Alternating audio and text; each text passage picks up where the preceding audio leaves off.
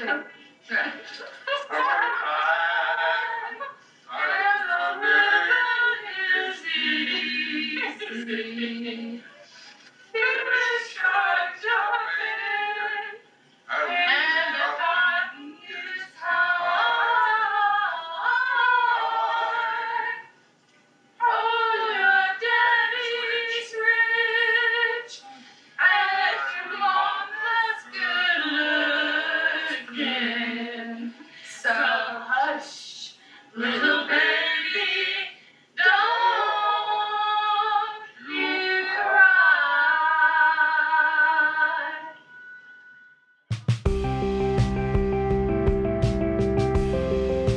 Welcome to I Swear on My Mother's Grave.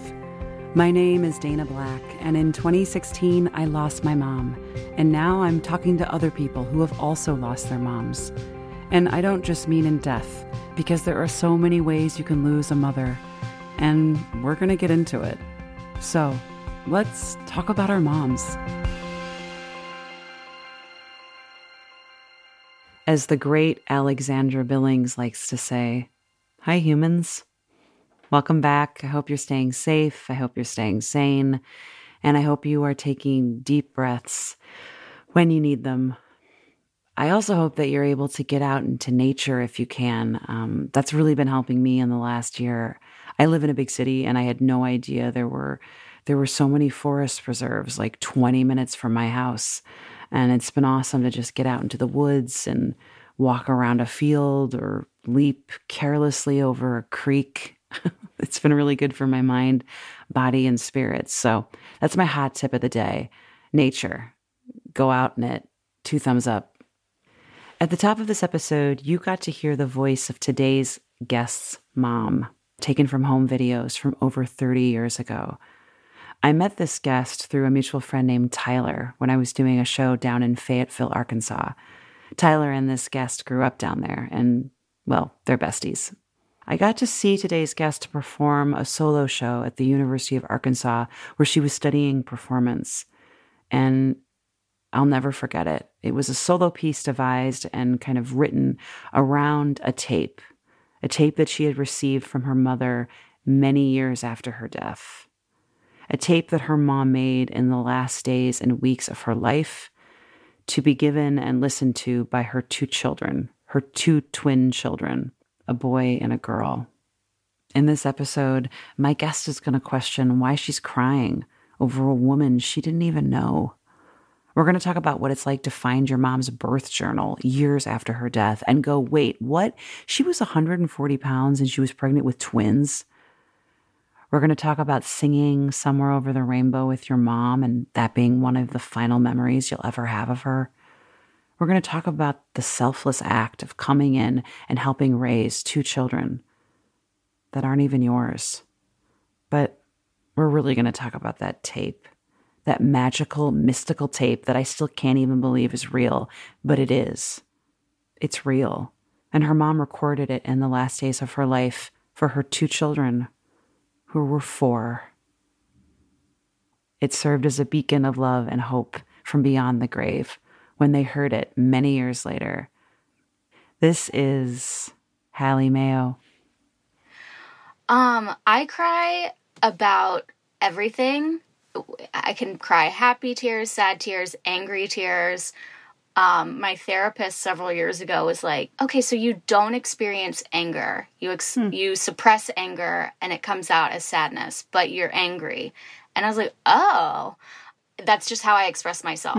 And when I was younger, I didn't know that it was probably a trauma response. And I was told all the time, I can't speak to you if you're crying. You were told as a child? Yeah. Like, because that's just how, I mean, I would get in trouble or I'd have to talk to a teacher, you know, and it would be fine, but I'd cry to the teacher because I just, hmm. it was overwhelming to speak to an authority person and it would just be about something blah, like, when is this paper due? And I'd be crying about it. And yeah, I was told by boyfriends, my parents, teachers, I, I can't speak to you if you're crying. Hmm. So I spent a lot of time trying to control it. And now it's just like, this is just me. Like, Mm-hmm. I've been to therapy. I just cry. Sorry. Did you see your mom cry? That you can Ooh, remember. I know. don't. I don't know. Yeah. I have to imagine I did. Mm-hmm. You know, she talks in the recording at some point about the first time she ever saw sadness in me. Mm. And it was after she'd lost her hair. And I had like made up this song for her that was like, Your hair's gonna grow back. You're still beautiful. And I guess I sang this to her and then just started sobbing. And she said it was the first time she recognized true sadness, not just like a child crying about a toy or something. But yeah, I don't remember her crying. Hmm. I don't, honestly, I don't have many memories of her that aren't sparked by pictures or home videos. Remind me how old you were again. I was four. Yeah. That is young. Yeah. And she was young too. She was 41. Oh, that's my age. I don't know why I was like whispering it? that. That took my breath away. I guess it took my breath away. Like I thought if I said the actual, if I admitted that was how old I was, it would be intense. I'm approaching the age she was when she was diagnosed with breast cancer. And I'm starting to get like very paranoid. Mm-hmm. But when I was 27, I got genetic testing for the BRCA genes and I was negative, mm-hmm. which means a little because we don't know if she had the BRCA genes. And so, but it kind of alleviated some of that fear. But let's go back to this recording. So you referenced, you just referenced that, and I did get to see you do a beautiful solo performance at your grad school in Arkansas, Yeah. where I was doing a show. So tell me a little bit about that and what inspired not only that performance, but about that recording itself. Tell us about that. I think I was about 16 ish. And my stepmom, Vicky, said, You know, there's a recording of your mom speaking to you and your brother. And these people who were family friends, but, you know, once my mom passed away, they kind of didn't remain in our lives. They have that because they were going to transcribe it and put it uh, into something more permanent. It was on a cassette tape or something. And I thought, okay, well, I'd like that. and so years went by, and I was living in New York, and I was 23, and I was depressed and lost. And I thought, I really want that tape. So I reached out to some people who knew these, you know, other family friends who still were friends with these people, and I emailed this guy and I said, hey, you know, I'm 23 and I'd love to listen to these tapes. And could you please send them to my parents' house so that, you know, we can get them? And his response to me was, considering our mutual connection to your mother, I'd love to give them to you in person. And I, I was like, oh, okay, our mutual connection Who to my mother. are you? um, cool, cool, cool. Cool, cool. so some months went by. I I don't think I responded in the moment because I was just like, "What? We don't have a mutual connection." So anyway, months go by. Eventually, I get them. I move back home. My dad had cancer, so I came home to help, and um, I got them. And that day, I listened to the the tape. It was on a CD. I listened to the whole thing. I want to say it's an hour long. I don't know. Where were you sitting? I was in my apartment in Fayetteville on uh, Garland Street by the university. Okay. And I was on my bed. The CD was in my computer, and I just sat there. And I, I mean, I cried the whole time, as I do. And I had plans that day to go out and get a drink with a friend. And I texted him, and he had lost his dad. And I said, Hey, listen, like, I just listened to this, and I'm going to stay in. And he was like, No, come out. and I was like, Okay. So I went out and I uh, went about my day, and I actually felt so uplifted. I, I felt so much more held by her. Hmm. And I didn't ever feel the need to listen to it again, but I have it. So fast forward to graduate school and I'm in this one person show class. And we had the goal of the class was to write a one person show, but the first couple of weeks were to write, to just work on writing little tiny pieces of anything. And so we got specific assignments.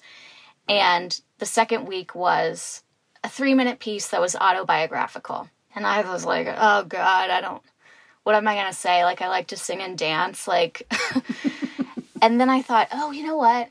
I'm going to play my mom. I'm going to be her as she decides to do this tape. So I did it, and it was just a three minute piece. And it ended up being in that show, you know, like the date. She says the date, and she can't remember the date, and just why she's doing this tape. And remind me why she was doing it. Yeah, so my dad said this was she started about a month before she passed away. Hmm. And my dad had said, "I think if you have anything that you'd like to say, you should say it and you should record it." And on the tape I remember her being like, "Well, you know, this is really weird. I'm just talking to this tape player and I don't know what I want to say." And then eventually she gets to, but I guess this is really for Halley and Electro. And uh, that I want you to know that I was here, you know, and it's really beautiful. And it goes on for a few weeks. And the last recording, I think, was a week before she passed away. And,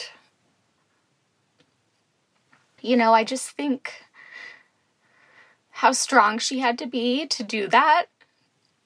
And thinking about it now, I don't know that I've put this together, but she cries a lot in the tape. Hmm.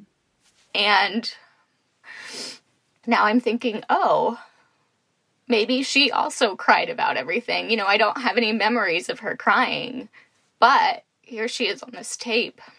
And at one point she said, and I think this was in my show, she gets back on, she had stopped the recording, and she gets back on and she's composed, and she's like, I'm going to try not to cry anymore. And then she cries. Mm-hmm. Did she share life lessons or was it more just, I want to just tell No. you? yeah. Come on. she didn't give me any advice. That's what I thought. I was Um, like, I think from the sh- I feel like I remember from the show that you made a joke about something Yeah. about the future or money or, or just like give me something you, I like, can use. Give me Yeah. anything other than just like you love me. It's like, come on. like tell me where the treasure's buried or right. yeah. The winning lottery numbers. It's like, come on, mom. yeah. Why is it that it is so magical? It feels like a film, right? It feels like that doesn't happen in real life. Yeah. That that can't Yeah. and that a movie would be someone giving you life lessons and telling you all Yeah. right. The fact Yeah. that she just said, "I the right. I just love you. I'm present. I'm going to speak to you as me in these last moments and tell you I love you." That that is not a film. That's really beautiful. And yet Yeah. there's a mythology around. That's why I thought I remembered that story being not a real tape because I am mythology. I was like, "There's no way she got." A recording. It's so magical, right? I It think I just forgot that part about it. Anyway, but Yeah. yeah, Well, it would be cool if I had just come up with that all on my own. yeah, yeah, yeah. Really, grad school. Really, yeah. wow, she is talented. Get her to Hollywood. Give her a film. Alas, no. No, you didn't hear it until much later. So when you were five, six, seven, eight, nine, Nope. why? Well, I guess because those people had it. And who were Um, they? We got to get to that, right? Yeah, so they had been friends of my parents. And then shortly after my mom passed away, they moved. They got jobs, I think, in New York, hmm. Ithaca, New York. And so it was far away.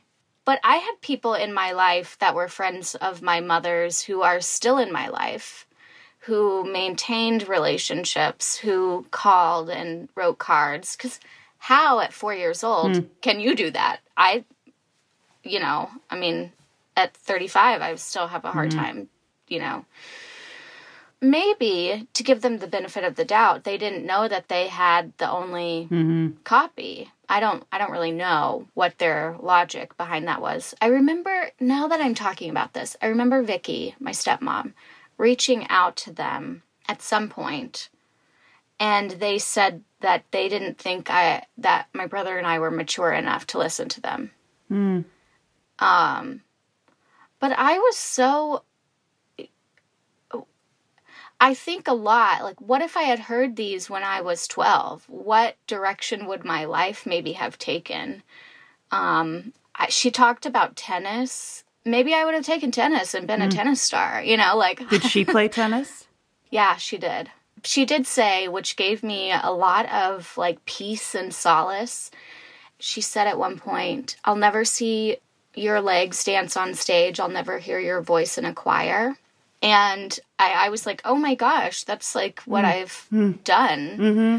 And She had no idea you were you're four years old. yeah, She had no idea you how were going to go know? And- sing and Yeah. And so it was cool to know that that's maybe what she wanted for me. mm-hmm. I did that like little three minute piece.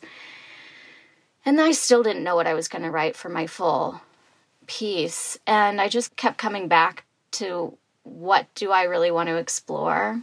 And I thought, well, I'd love to explore my mom and be my mom. And at first, I was just going to be my mom the whole time hmm. recording this. And I thought, ugh, that's maybe a little too heavy. How do I get some breaks in that watching a woman die tell her mm-hmm. story mm-hmm. type thing and and it was really difficult and it was hard to get the feedback in class and I cried the whole time and my professor was like why what do you what does this woman want hmm. and I said this woman wants to know why after 30 years she's still crying she's still crying about this and that gave me a lot of clarity And is that the anger?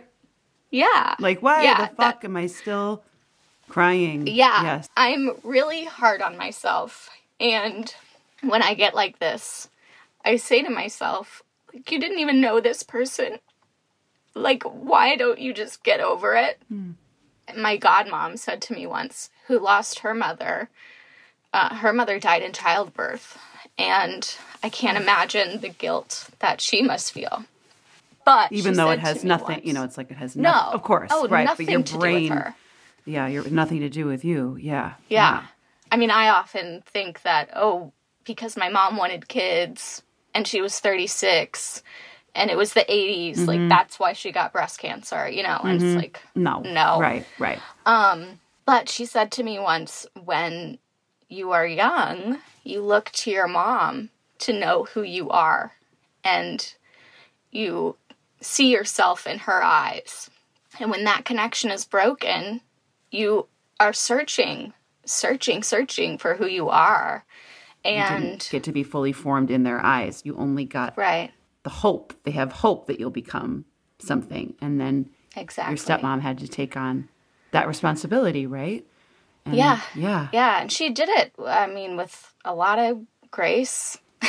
When did they get remarried, or when did your dad get remarried? They didn't get married until nine years after my mom passed. But this is interesting. My mom and my stepmom, Vicky, were cousins. Hmm. So my mom really wanted my brother and me to still have her family in our lives. And I think she really was worried because she knew my dad would need hmm. to get remarried or have a woman in his life to help. And so she had this idea that she was going to introduce my dad and Vicky and encourage them to to get together. And growing up when I would tell people that, they were like, "Ugh, that's disgusting." And I was like, "Actually, it's really beautiful." Yeah, and my dad isn't related to my stepmom. My, no, you know, right, like- but I think in Arkansas, people would be like, uh, "Your mom's your cousin," and I'm like, "Get over it." Get over it. And there is really something beautiful about grieving families coming together, and so we very shortly after my mom passed away, got in an RV, drove across the country to LA, where Vicky was. And they went on a date. And a couple months later, she moved to Arkansas. Hmm. She raised us, and I just can't believe that, you know? I just, I feel so lucky. Yeah. How did she talk to you about your mom? How did she, or did, or how, and Um, how did she want to be called? What did she want to be called? Mom. we still call her Vicky. Vicky. Okay. Yes. My brother started calling her mom like two years ago. And I was like, is that a manipulative ta- like what are you doing and i remember one year for her birthday i want to say i was six i got in the car she picked me up from school and i said hi mom and we both were like no Even at six, you're like, ah, sorry. i was like no you're vicky and even my uh, i have nieces and nephews and they call her g vicky so she's just vicky yeah. but she, I don't remember her talking about my mom that much. I did find recently a picture of the two of them from Christmas in like the 50s. And it's like the cutest thing. Isn't it weird seeing photos of your mom from a life that you never knew her in, and your Yeah. and you you in particular have Yeah. have probably many years, right? Because it was so you were so young, but that feeling of I'm seeing her in a whole other life. In She was alive without yeah, me. she was alive Like, without isn't that me. crazy? That's crazy. Yeah. that just takes my breath away, and it's so discombobulating when it happens. Yeah. Or letters. I found to- a bunch of letters that my mom had written my grandmother from college while she was meeting my dad and talking about this dress that she wanted to borrow. And it was this beautiful green dress. And recently I moved my 93 year old grandma out of her beautiful retirement apartment to a nursing home. Yeah. And I found that green dress. I was like, this must be the green dress my mom was referring to in this letter. Yeah. Did you keep it? Uh, you yeah. have it? I mean, I'm Yeah. I'm like I'm like a size ten, and it's I think a size two. But anyway, we'll get it down. We'll Yeah. get it down. Um, no, I'll probably give it away, but right now I'm holding on to it. Or you could have it made into something That's right. else. It could be a blanket because it's kind of or a pillow. It's that lacy knit. Yes. Anyway, it's totally the dress. And my grandma was like, "Are you sure?" I was like, "That's the dress." Like, you know, be. Grandma, don't don't ruin this for me. I'm going to use it on the podcast. You know, don't blow this memory. I found her pregnancy journal. I questions that I'd always had, like what was that like for her? Hmm. What'd she say? what was it like? What, I mean, oh my gosh. Well, first of all, most of it was like a food journal. You're like, again, mom, give me something to work with here. I mean, what? She was like 32 weeks pregnant with twins, and she'd like write what she ate and her weight. And I was so offended. She was like 146 pounds at 32 weeks pregnant with twins. And I was like, that is so rude. And she, it was like a snack, glass of milk. And I was like, the 80s sucked. The 80s sucked. yeah, and the 70s and the way women were. Yeah, there's like, a lot of. oh my Yeah. gosh, no, give me a snack, aka a cheeseburger, and then I'll eat two more. You know, most of the time I see these things and I don't go back to them. I'm just like, that was enough for now. Mm-hmm. But um, because it's too much. It's too much It to, is. to take in. You know, you it, it can be a salve, and I wonder when you do want to go back and hear your mom's voice, and when that helps because it can help. But it's Yeah. it's overwhelming, yeah, and it's oh my gosh, and to have it sitting around you all the time, I understand Yeah. why you would want it out of your space. Um, Yeah. yeah. Yeah, but she did write like when each of us walked for the first time and hmm. who liked to crawl more and what we liked, which was cool because people are my friends, you know, will will talk about whatever and they're like, "Oh yeah," and then my mom says this was her birthing story and I'm like, "Oh, I don't I hmm. don't know what that is. I don't why would I ask that at 4 and if I did, how would I remember it?" so it was cool to read you know she didn't write a ton about it but it was neat to read you know through her and i imagine what it sounds like but Did she really want children? yeah. In fact she didn't want children. Hmm. And then she met my dad. She was 21 when they met. My dad was 40 they fell in love. They were together 17 years before they got pregnant. My dad had had a vasectomy and one morning i guess my mom woke up and said i have to have kids. And he had it reversed. And then i think they had a hard time. This is stuff i've inferred from things i read. I think they had a hard time getting pregnant, and then she did, and they were blessed with two bratty kids. And I think if I ever do decide to have kids, I will adopt. Um, I think there's something so beautiful about being raised by someone who's not your mom. It's hard. I mean, it, oh God, it's hard. I still like tell Vicky every day, like, if I'm like, she just had cataract surgery, and so I'm having to like do all this stuff, and and uh, I'll be like a little short with her, and she'll be like, "Well, Halley, I'm sorry. It's just you know, blah blah blah," and I'm like, "Well, where was that when I was growing up?" And she. And she'll be like, "I'm sorry that I was hard on you," and I'm like, "Too little, too late." Okay. Um, but we have a great relationship. what do you think it is but- so beautiful about the sacrifice? You said there's something so beautiful about being raised by someone who's not your biological parent. Well, in our case, Vicky did not have to. I mean, it's not like she and my dad just like met and fell in love. I think they did. They did end up falling in love, and she was with him for 25 years. But there was a duty there think- to your mom or a promise. yeah. I think more than anything, I asked her once, I'm probably 10 years ago now, why did you stay? And she said, Halley, I just saw how badly you guys needed a mom. Probably because my dad was so old. Um, She's like, he needs help. Yeah, Yeah. that. And also, I think she just saw in us like two kids that were really broken. So, yeah, I feel like there's something really selfless about deciding to be a mom when you don't have to be mm-hmm. and wanting to help a child get that love that they're missing. Mm-hmm. But no, I don't want to be pregnant because I already weigh 146 pounds. I don't.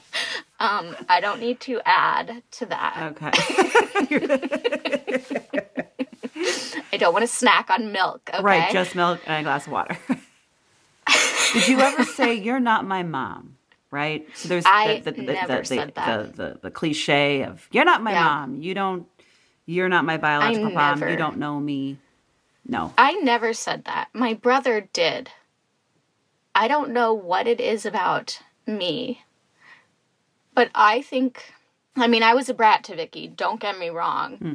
but I've always honored the what she's done, you know, and I've always thought of her as my mom while still honoring my biological mom. I've always really respected her sacrifice, really respected the fact that this was a choice for her, hmm. you know. Mm-hmm. And I think probably there were many times she wished that she hadn't made the choice, but Why do you think that? perhaps my dad was difficult to be with.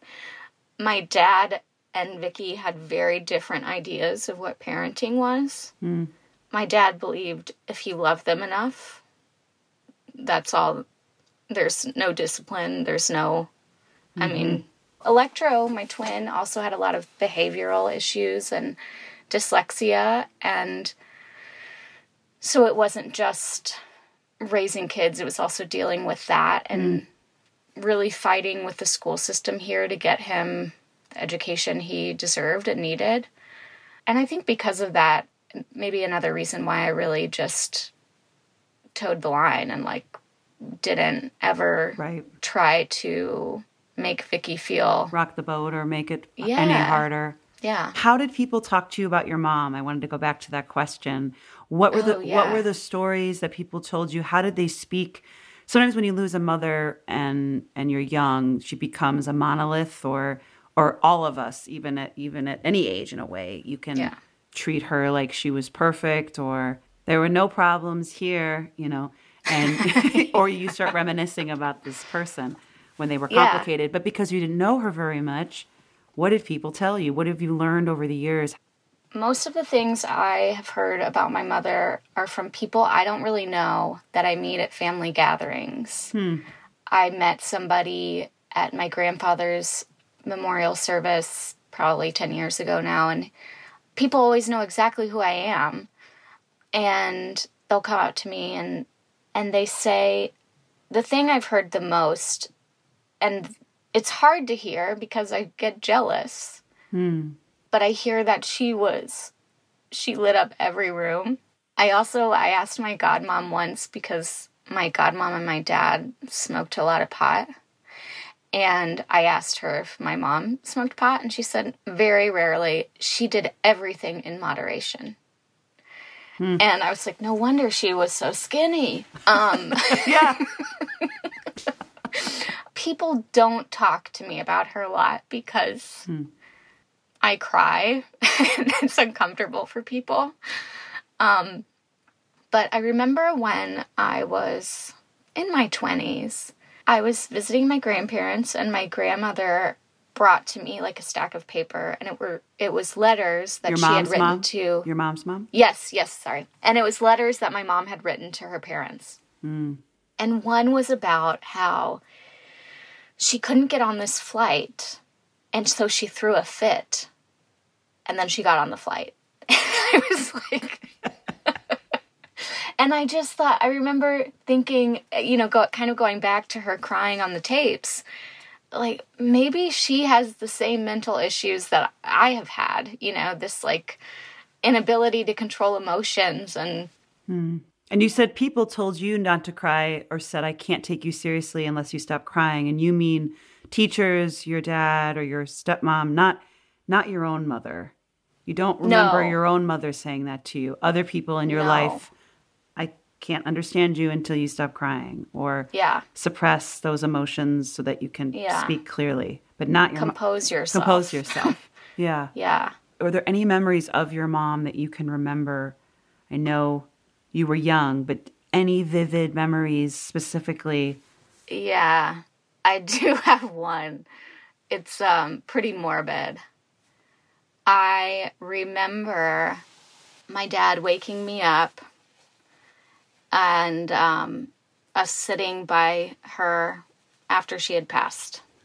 I have a very vivid memory of that. And I remember knowing what it meant, but also not knowing it was a weird thing of like knowing and not knowing, not understanding. Knowing that she had died, not understanding what that meant.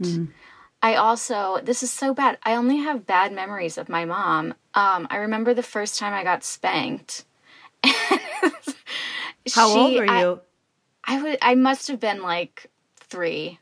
But she had her favorite flowers were peonies and they're mine too. I love them and she had a big arrangement of them and I wanted to pick one of the flowers out of this vase. And so I reached up and I pulled the whole vase down and it broke and I just ran outside and hid and she found me and she spanked me. Uh, Do you remember how that felt?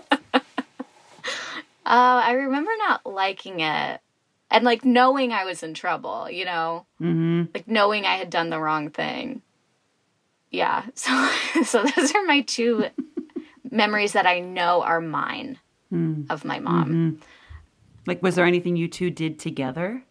We sang, we sang together.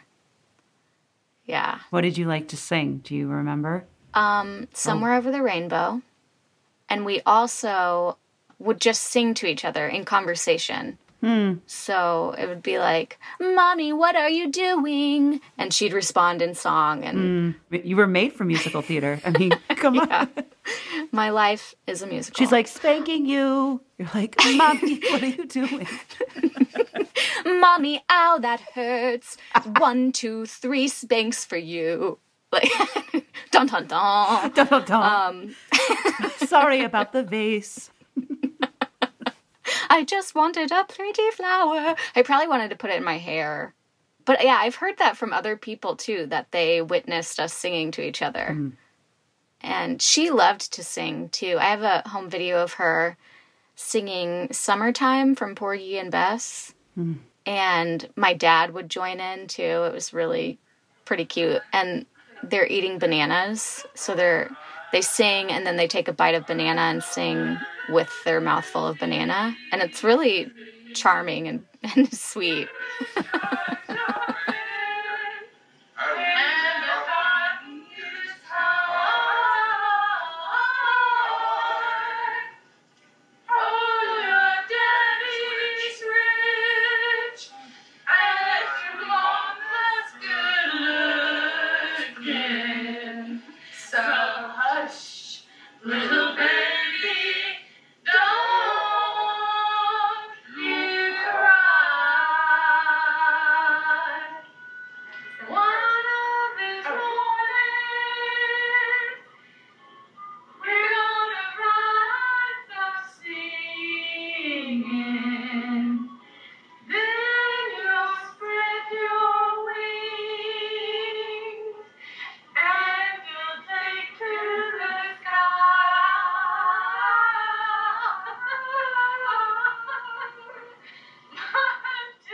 most of the videos, she is taking the video, but I just love hearing her voice.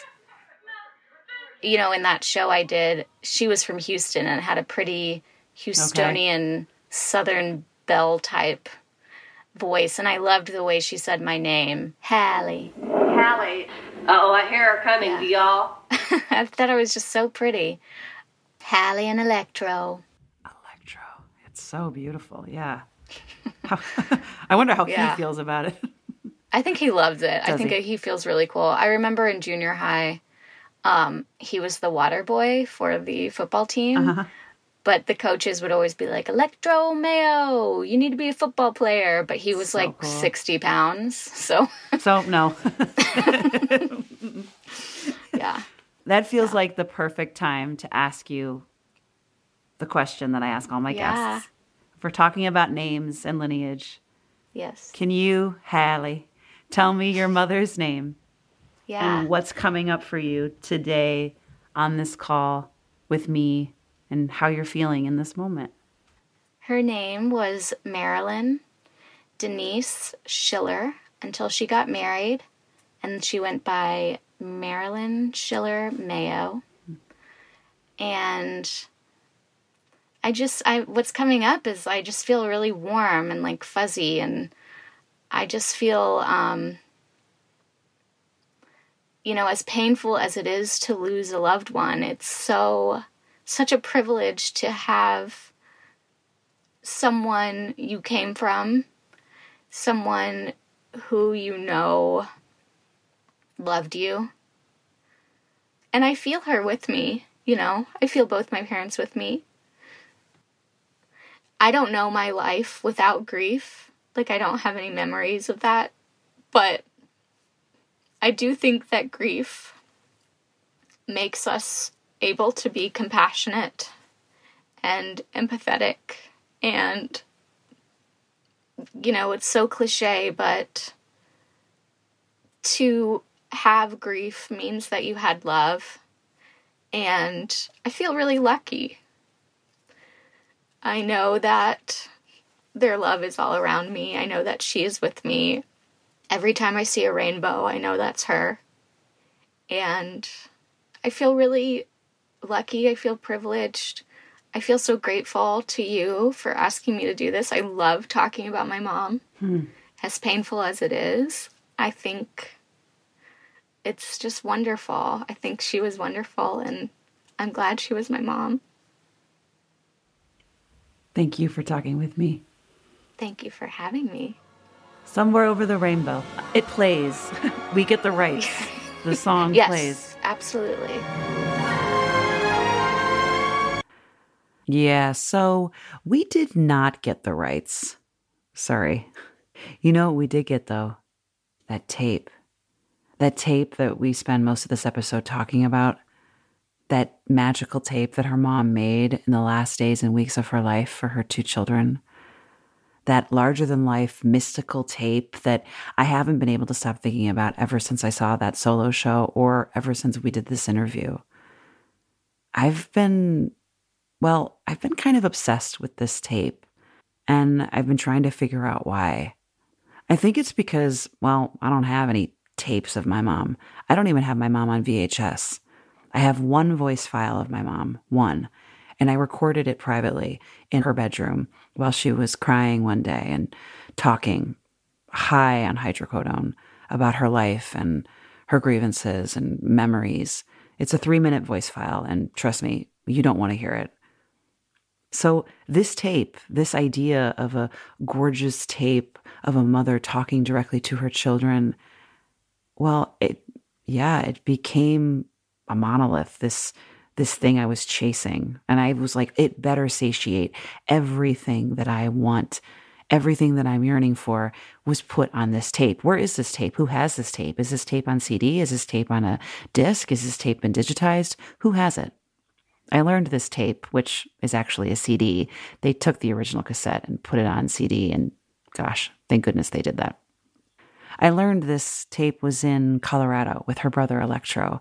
And after a bunch of emails and tracking numbers and waiting patiently and even pushing back this episode so that we could get it, the tape arrived. And yeah, I finally got to hear it. And I'm so grateful I did. My editor recently said that we're we're never fully satiated. We always want and we're always chasing something related to our parents. We're chasing this thing outside the frame. You look at a picture and you're always wondering, what else am I missing? Or a video. The clip is never long enough. The photo is never bright enough because she's not here. This file isn't for me and it isn't for you. It's for Halley and it's for Electro.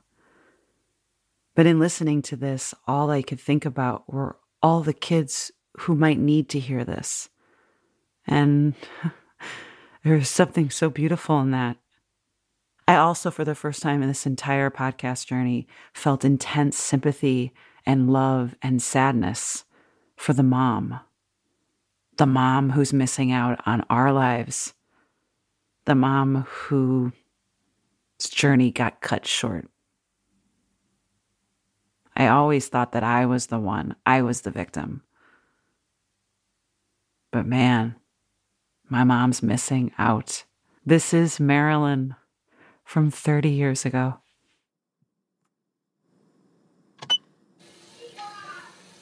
It is January 7th, 1991. It was 19 years ago Ned and I had our first date, January 7th, 1972. Just a few minutes ago, Ned left with the children, and he encouraged me to spend his time talking into the tape machine. Also informed me that my physical situation, uh, my phys- the, the, the reality is, is that I could die at any minute. Um, that I could have a block in the spinal fluid, the flow of it, and uh, that I'd die. So that if I had anything to put on this tape, I'd better start. It's not easy just to talk when you don't know who your audience is. Or if anyone would ever listen. But I'm really making this tape for Halley and Electro.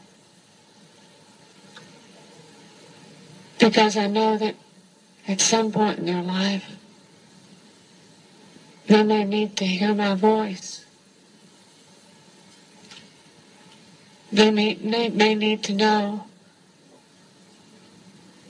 that there really was a mommy for them at one point. And uh, if they ever need to hear that, I want them to have some place where they can go and hear her. And this is me. This is your mommy. And leaving you is intolerable. And why? Why I have to leave? Only, only the spirits, the saints, God, the angels, the other life. Surely they know. And I want you to know that I'm your guardian angel.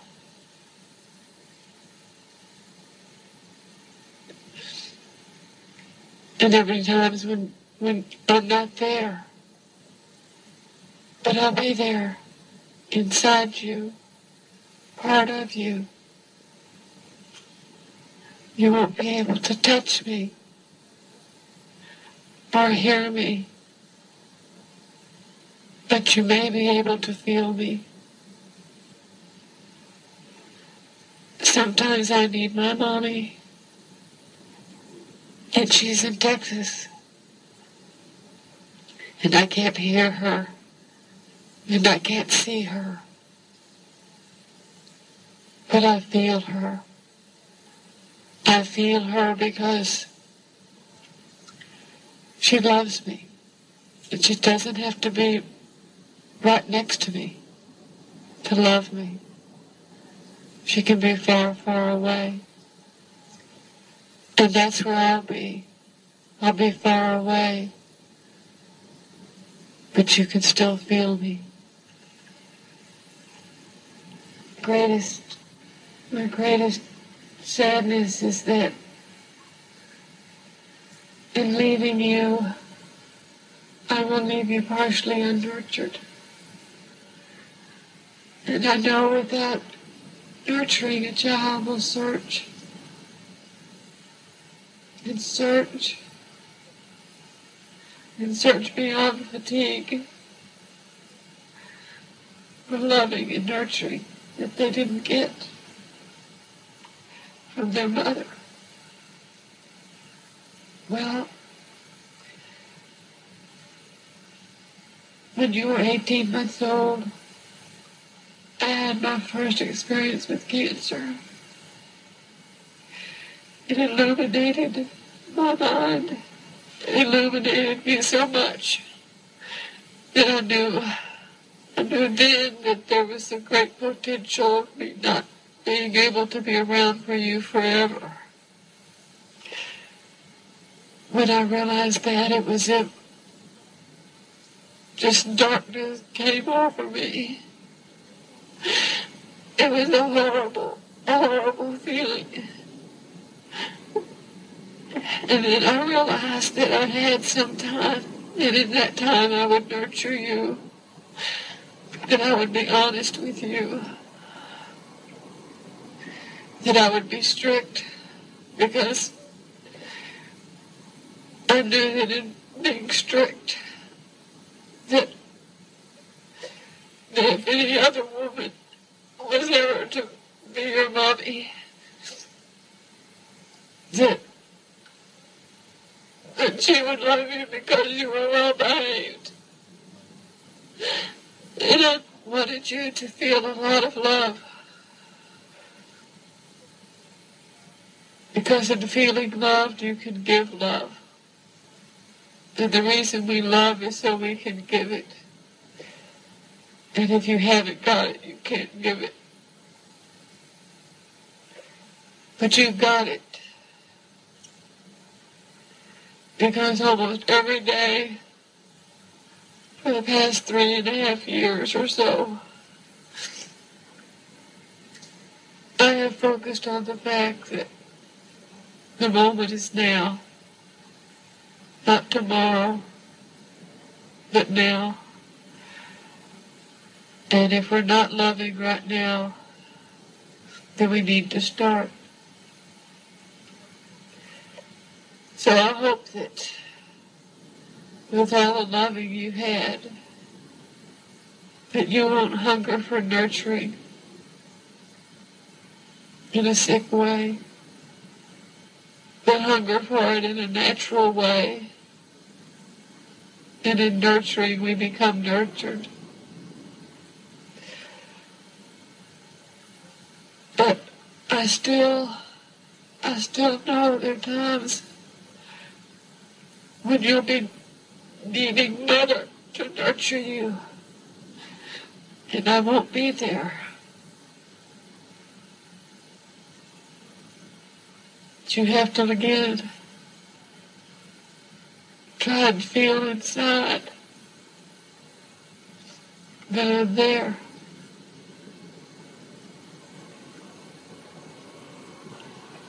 And I look, when I looked at you as babies, always looked at you, always looked at you like this may be the last time I can ever look at you. And many times at night I always think, I wanted to read you your stories because later on I wasn't going to be able to share the stories that I knew. I wasn't going to be able to share with you so much of what I've experienced. So those, or should I say the enlightenment, the enlightenment that I've experienced from my cancer is has really enhanced our love, the, the love that that a mother and a, a child has. Because I knew that I wouldn't have a, a full life. And I know that at times I'd look at you, Electro, and I'd say to myself, I'll never see those shoulders be broad. I'll never see those legs run on the tennis court. And Halley, I'd say to myself, I'll never see those legs dance. And I'll never hear that voice in a choir. So when I looked at you, and when I look at you today, I look at you with privileged eyes. My eyes are privileged because I see everything. I see so closely. And it feels good. It feels very good. I'd like to say that this may be incoherent because because of my tears I have to shut the tape off. And then I don't know where I what I said last or what my train of thought was. And I'm going to try not to cry anymore. And I don't even know what it is I'm trying to say.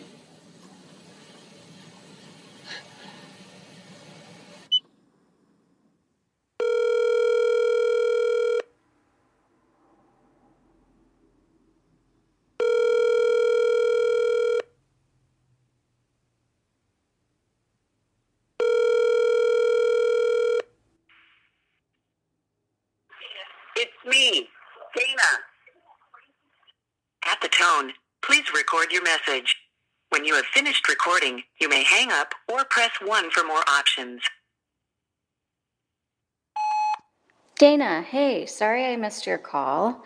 I um, am so glad you called me because I was going to ask Tyler for your number later today because I wanted to share some other things with you about the tapes, um, but just couldn't. I tried to send it in the email and it just didn't seem cool to or fair to anyone to send it in an email. Um, but thank you for your message. Um, yeah, it was really. I listened to the first 11 minutes twice through because I knew if I just tried to listen to it, I, I yeah, I just needed that. But um, it was crazy how much of it I remembered and had been in my show. Like some things were word for word. Um, but anyway, the things, the thing, things I wanted to tell you when my mother died, um, in her will, she said that when my grandparents die, my twin and I would split whatever she would have inherited. So when my maternal grandmother passed in October, I then became heir um, with my brother and my aunts and uncle. And it that money has allowed me to buy a house. And I closed on that house today, and I'm sending this to you. There might be an echo from an empty house, which is now my house, that I was able to get because of my mom. And so I was like waiting, waiting, waiting all day yesterday for the CD and had tracked it, and it said it would be delivered yesterday. And it said by 9 p.m. And at 9 p.m., I checked the tracking again and it said that it had just left Memphis. And I was like, okay, well, that's fucking bullshit. And then as I was leaving this morning at 9:30 to go drive to my closing, the mail woman came and dropped off the CD. And so my mother sat next to me um, on the way to closing, to getting this house that, in essence, she gifted to me. And um, I mentioned in an email how much grief had come up since my grandmother passed. And a lot of it was because of what I inherited. I just felt incredibly undeserving. Um, and I had a lot of like anger about it when like my partner Grant or Vicky would say, "Oh, that's so great that you have that money." I would just say like, "Yeah, it's great my mom died." and it's like um cuz clearly I would give anything for her to be here. But recently I kind of reframed it and I feel so lucky and it's like she is in this house with me, and she was with me this morning driving to the closing. And then I listened to that tape, and she said, I, you know, I hope you feel me, like I'll be there. And I feel her.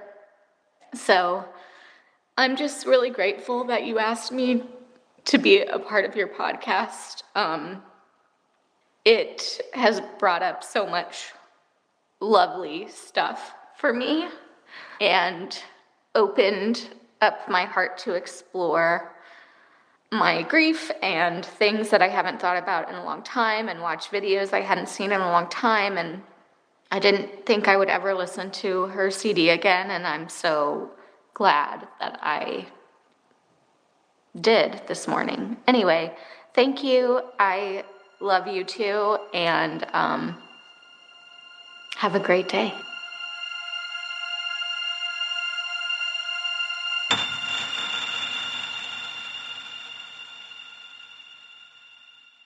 Talk to you next time.